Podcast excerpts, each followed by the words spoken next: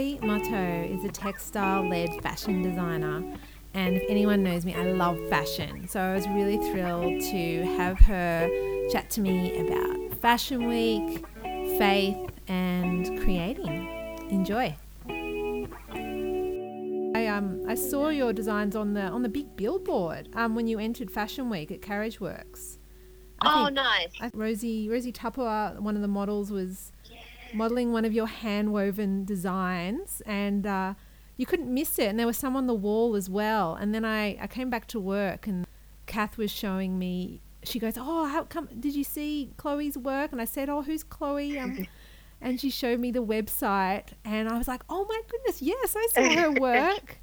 um, it's amazing, and ah, um, so yes, that was last year, and and now yeah, here we here we are, like a year later, and we've missed. I was so sad to miss Fashion Week. Yeah, I bet you were too. Oh, so sad. I felt yeah. That's particularly for the. I wonder what they're going to do with the next gen, um, like cohort, because they would have all been chosen and been so excited, and then yeah. Whether they just double up next year, I don't know. It's yeah, it's such a shame. I know. And then unknown, in Carriage Works is all going under and in dire straits. So that's sad as well because it's such a cool space.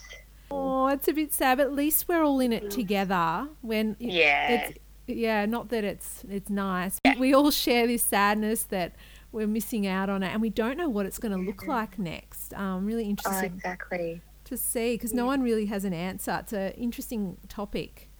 Yeah, um, absolutely. Yeah, but what was it like thinking back to last year? What was it like showcasing your collection? At Sydney Fashion Week? Oh man, it was it was definitely I think the highlight of um of yeah my small career so far. Um, it I think it just made me really appreciate the Australian fashion industry.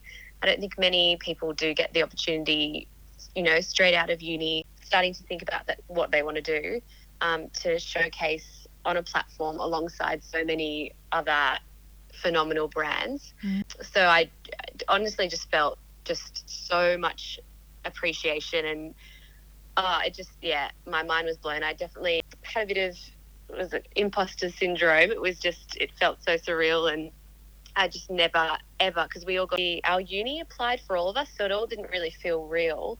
Um, and I never ever expected to be chosen, so it was just um, such a shock, but such a good shock. Wow. so yeah, so it was a lot of sleepless nights, a lot of um, month like I think the two months leading up, it was just I I don't really remember them to be honest because I was working full time and trying to get get ready, but it, it was definitely worth it. And I think the what's come from it has also definitely been, definitely been worth it. So yeah, that would have been yeah amazing. I I don't know if you've heard of the Next in Fashion series on Netflix.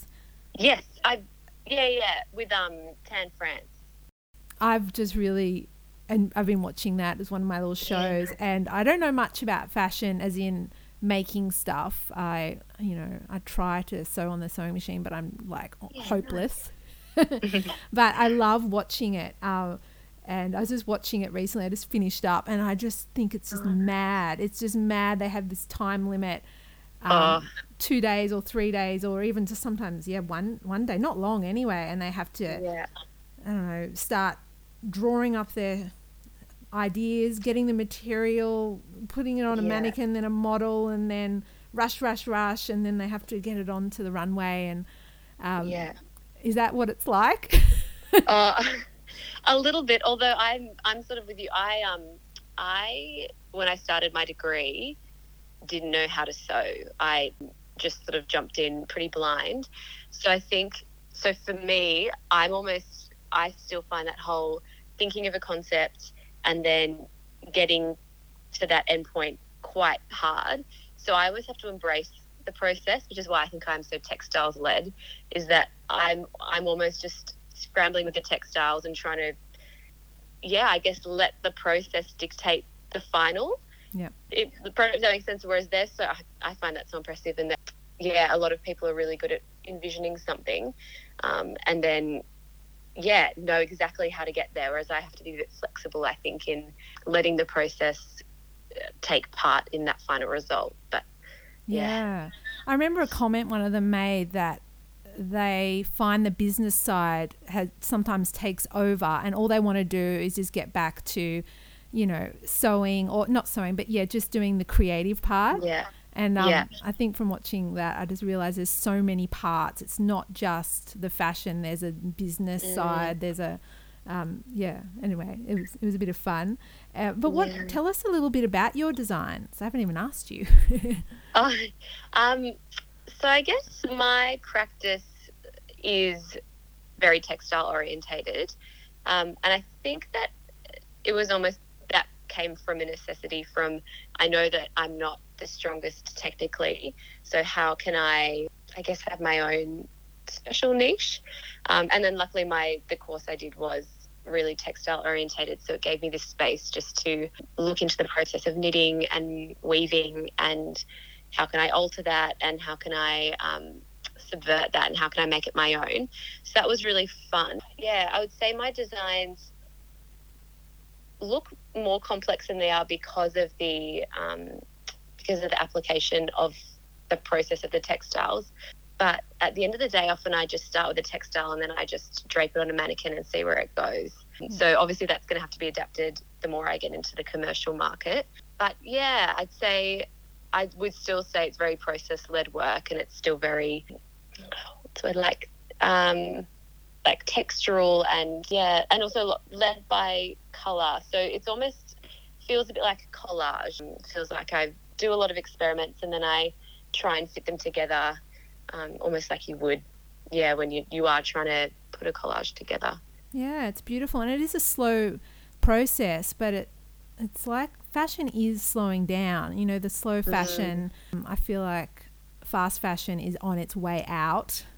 Yeah, and Thank so goodness. yeah so that in a way it's good and mm, and even though it is slower i think everyone has to slow down we're kind of being forced to now aren't we like everyone Yeah. is being forced to slow down yeah, And getting absolutely. And I quality I think as yeah, as, as an as an emerging designer, uh, like there's no room for that fast fashion thinking anymore, which I think is great. Like uh, 20 seasons a year is just absurd. Oh yeah, I just and it's hard because it's what we've grown up with, so it's in our psyche that you can't wear the same thing twice, and you uh, things only last for six to 12 months because not only is it out of fashion then, but it'll fall apart by then. Um, but I think yeah, this new, yeah, hopefully as as we do change our thinking around fashion, I do believe that there is this this new exciting movement that that just won't be the norm anymore. It won't be the expectation from clothing. Yeah me too. I think we're Panic. i am kind of glad that we're being forced to slow down because i know what you mean. It's in our psyche like you said.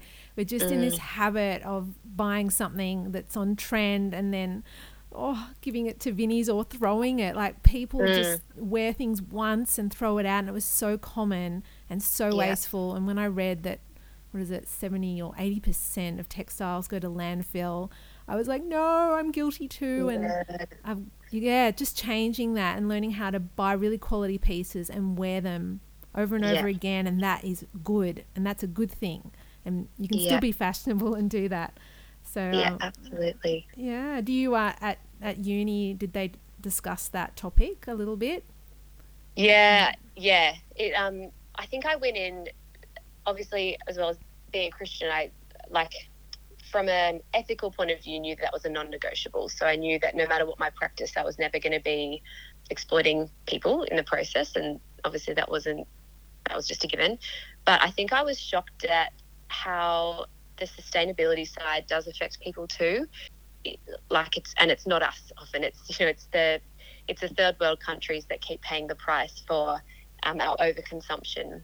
Mm. And I I think um, so. That's something that I was really shocked to realize also had to become a non-negotiable in my practice. Um, and obviously, that's going to get harder and harder the bigger things, like you know, the more you produce.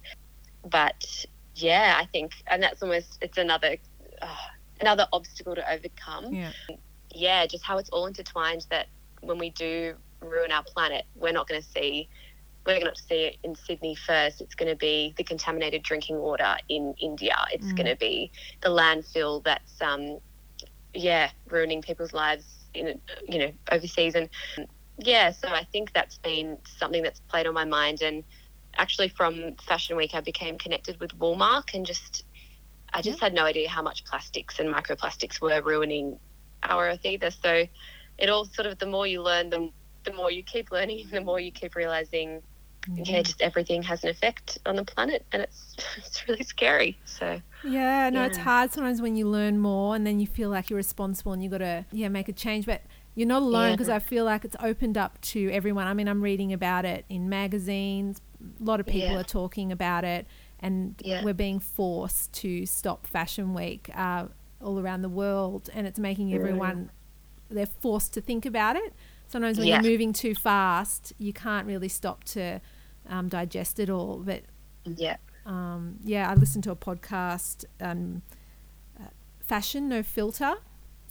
Uh, yeah, and the the girls on there, they're from I think they're from the European scene. Uh, I think they're some kind of influencers, but lately they've been talking a lot about this subject and they don't seem to have an answer. So they, they go to the New York yeah. and the Paris and the Milan, they go to all the fashion weeks. And one of the topics is they're often repeating is they don't know what it's going to look like next, but they mm. do know that this is a hot topic and we know too much now and we can't go back to the way we were doing yeah. fast fashion and even fashion week flying people across all around the world just to sit, you know, front row and, and yeah. what that does to the you know airways with the planes and the fuel being consumed. Anyway, blah blah blah. Mm-hmm. Sorry, yeah. getting a yeah, bit no, off topic, no. but um, yeah, you're not alone. No, it's interesting. It's really interesting because you're you're part of that as well, and and your work is slow. Back to it, and it but it's a beautiful thing to slow down and really do things well. Yeah. And um, yeah. Yeah. So, what are your favorite tools of the trade to, that help you get your your textiles done out of interest? Yeah, um, I do have one of those. So my whole collection was knitted. Well, not, most of my collection was knitted on one of those. Oh, it's probably from the '60s, '70s. These really old school knitting machines. Oh wow. Um, and so yeah, like I have one at home, and I think everyone who's seen it would say, "Oh, my grandma had one," or "My my mum had one," and so they're very um they're they definitely don't make them anymore. That would be my main, easily my main tool that I use. Um, and I think it allows it just allows trial and error really, which I find I don't get as much on a sewing machine. So then again, and I also um, in 2016 went to India to learn how to weave. So I also did a bit of weaving, which didn't end up making the final cut in the collection, but I think dictates the way I see fabric and the way it fits together and the way it can, yeah, just the um, I guess the weight of it, the lights and and the heavier fabrics. So I did commission some pieces that did make it into the collection that were woven in India. Mm. Um, so I think, yeah, so I think tools that allow just the playfulness. I think. Yeah, I can imagine that. And um, and I think as well, just that drive and that curiosity is also the biggest tool because I think the days where I felt dried up, yeah, I just it's better to take a step back and then just think, what do I want to get from this, and how can I be, um, yeah, exploring something different and yeah, and making something I like as well. I think at the end of the day, we get in our heads a bit, but when when we just want to make something that we're proud of, yeah, I think that's a driving force as well. Yeah, true. Yeah, I'm like that too. I love photographing things that I really enjoy. And how did you yeah. um, first get into fashion? Back to the like beginning. When did you first notice yeah. this was something that you were really interested in? Yeah, so I definitely was pretty late to the party. I wasn't. Uh, it's not something I said as a kid that I wanted to grow up and be a fashion designer. Didn't do textiles at school. Um, and then went to uni and I was doing social work. Oh, wow. um, so it wasn't until I think I was a couple years in, I did design my wedding dress, and I think that um, that sparked a bit of something. And I always had an interest in fashion, but I think I think it came down to I, I was always fighting against pursuing something creative. I always had an interest in the fine arts and design, but I, I sort of got to this point where I, I just couldn't resist anymore. So I ended up, yeah, applying for for fashion, I think at about 22 was when I started that degree. And I guess it just went from like I did go in pretty blind. I, like I said, I didn't know how to sew, so I was already on the back foot from the you know the 50 other people in my cohort, and yeah, I think the more I understood it, it was almost it just spiraled from there, and um, yeah, so that sort of it was very late, but then yeah, it all sort of happened. really interesting. Yeah, it took a real yeah. turn. You never know, do, do you? Sometimes sometimes you can make plans and then they just go in all different tangents. That's why I love asking Absolutely. these. Absolutely. You just never know yeah. what's around the corner. Uh, yeah. yeah. And a little bit about your faith. I know you said you're, you know, you're a Christian. Do you have a, I don't know, you might on the top of your head, but a moment mm-hmm. Where you might remember where you saw God answer a prayer or gave you a, I suppose you just kind of said it then, you were you were interested in fine arts, but you went down a different road mm. at first. But then you came back, mm. didn't you? And you got to um, got to do that creative side. But maybe you uh, you know anything like that, where you've seen God answer a prayer or given you a desire of your heart, or seen Him at work in your life. Just a moment you can share. Yeah, yeah. There's definitely been a few. I think, if anything, it's been pretty big lessons along the way. Um, like I said, I think I've been I was always fighting against pursuing something creative because, like you've probably like yourself and a lot of mm, creatives, mm, yep. there is this. Um, it's an, there's an uncertainty, and and if you're someone who does like structure and planning, the idea of pursuing a, a creative career is quite daunting. So I I really was fighting that, um, but to see God um, opening doors along the way has been quite humbling. And I think particularly last year he opened he opened obviously the Fashion Week door, which led to um, Melbourne Fashion Week and a few other connections within the industry that just I never could have asked for.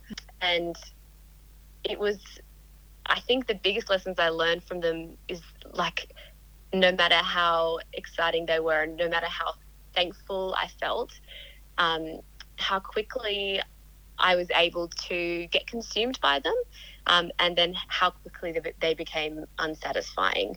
And I think it was just such a year where I, I felt like I'd worked so hard for quite a few years, and then finally I felt like I got rewarded in some way, but I then was left feeling like it still wasn't enough, and it really was this, yeah, just along that I think 2019 there were just so many points where God was reminding me that He is the only stable friend and father that can provide absolute fulfillment and absolute satisfaction. And no matter what doors he opens and closes, that like that doesn't affect his character and, and his goodness. So yeah, it was yeah, I think I was a bit up and down, but it, it that's definitely the the lesson I'd been left with. Yeah, I get that too. yeah. Everything yeah. everything good, you know, comes from comes from him. And mm. sometimes mm. we can, I don't know, I've made plans as well or tried to do things my own way and just, you know, been left maybe unsatisfied. And I've, I've yeah. only ever really found satisfaction in Him. And if something good happens, I've got to remember to, I want to enjoy it with Him and be thankful to Him. And sometimes if I'm enjoying it on my mm. own, I just get left, you know, um, feeling, yeah. you know, empty. But I've got to remember it came from Him. Yeah. It's, yeah, credit where credit's due. Yeah, he's really in control, and that must have been uh, so amazing because w- being chosen to because you're in the campaign, is that right for the 2019 Fashion Week? Yeah, in a way, because yeah. those images were pretty loud, and you know, when you entered Fashion Week, they were quite big. Um, and I yeah. thought, was that a campaign for um, for Fashion Week 2019? What was it for? I think so. It was all a bit blurry. Crazy. yeah, because they they asked for the to borrow my clothes for the campaign before it, I'd been confirmed as a next gen finalist. So I sort of, I, you know, the whole thing it was all a bit secretive. So I just handed the clothes over for I think I had them for a month or two, yep. and and I hadn't even finished the that was I still had to add so much to the collection, but I didn't know if I'd gotten in yet, so I had to wait. Um, and then yeah, they did. They seemed to get used for the wider campaign, and then the ones where you did walk into Fashion Week were just the next gen people. Yeah, it, I think it worked out having this great, all the, the big pink tulle skirt and all the loud colours um, yeah. worked in my favour in that way. So I think it did end up getting used for the, the main campaign. Yeah, what a well. nice surprise because it sound, sounds like it was unexpected. Like you weren't, you didn't really plan for this to happen, and then boom, there you were. there was your Yeah. designs. Yes, no, I definitely I always definitely felt like the underdog in yeah, so it was a big shock. So it was very yeah, a very big honour. I felt very excited. Yeah, no, they looked really, that looked great. They looked great. And also back to your faith, how did you discover or how did you kind of become a Christian or, yeah, what's your story there, Mm. if you don't mind sharing? Mm. Oh no, not at all. Um, I, well, so I did grow up in a Christian family. Um, so I think I always had um, an understanding that God existed, but I think that I did have a bit of confusion around the part that played in my life. Um, I think I always thought it was a, uh, a secondary or a an addition, and that maybe just being a good person was the same thing. But I think becoming a teenager and I moved schools sort of twice in a short amount of time. And I think, and it's probably just part of being a teenager, but I really cared a lot of what people thought of me. So I think it was sort of those early days where I was like, man, I do have to, like, I either take what Jesus says seriously or I just like it can't be this number two or number three in my life. And my dad took me on a mission trip to this community called Lightning Ridge. And I think that was the first time I really saw people's faith in action, people making really big sacrifices Hmm. for the kingdom. And, and it wasn't out of duty, um, it was out of joy. And I just, I think that was the first time I thought, oh my gosh, I want that. Like, I really Wow. want that faith turning into action. Um, and not that I hadn't seen it before, but I think that was just when my eyes were really open to it. So yeah, I think that was like the, the catalyst for change. But yeah, and then I'd say it was just a slow burn until sort of later high school when, yeah, I think, you know, crunch time sort of happens and you really have to make those calls. But yeah, I would Yeah. say that was a catalyst. Yeah, it's a never ending journey, but that's a great experience to have as a teenager. Just to see that. Yeah. Yeah, Yes, just it's get a- out of the bubble. Yes, out of the bubble. Yeah, don't we need that sometimes? You get stuck in our little Mm. ruts and we can't see the outside world and you can watch it on TV and you can, you know, listen to it, Mm. but there's something about really being immersed in it and, and living it that can really Mm. um, teach you things that, yeah, you haven't been taught before. Yep, it's Yeah. a journey. Oh, thanks for sharing that. And just just to kind of finish up, any projects that you're currently working on or any things that you're kind of looking forward to in the future? I know you've had to put your your um, collection on hold, but yeah, any over this COVID nineteen time, have you found any I don't know time to do anything new or or Yeah. anything? Not um. So I the my I was meant to be launching Resort 2020 now-ish, but that was yeah. So that was that was the plan. Um, and then sort of right around the same time that COVID hit, I also found out that my husband and I are expecting a little baby. Congratulations. That thank you. So that's sort of also, I guess, factored into the into the planning. But I so I am going to be still doing like little commission works throughout this time. But definitely June 2021 will be the official relaunch of, of the resort collection. But yeah, I guess in the meantime, I will I'll be taking a bit of maternity leave, which I wasn't expecting to be able to take. So oh, how exciting! yeah. so that'll be nice. So um yeah, back in action sort of April next year. Yeah. Oh, per- well, perfect. Yeah, it's interesting. Oh, that's so exciting. Is this your first? It is, yeah, it Oh, How exciting. Yep. Yeah. Oh, you never know what's around the corner. That's how my photography business started after. Right. uh, yeah, well, I had my kids in between. I just had a, a few people ask me to do different types of photography and it started to pick up. And so I started my business while I was on maternity leave. And then, yeah, and I love doing my teaching, a little bit of it. But I'm just so thankful to God that He gave me my photography business because that was not part of my Yeah. plan.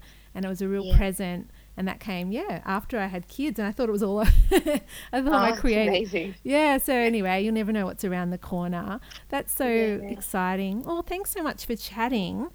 Oh, thanks for calling. I really appreciate. I really love chatting about all this stuff, especially fashion. It's one of my favorite, um, yes, favorite creative genres, I suppose. Well, Thank you. Thanks so much, and all the best with your pregnancy and your next next little chapter.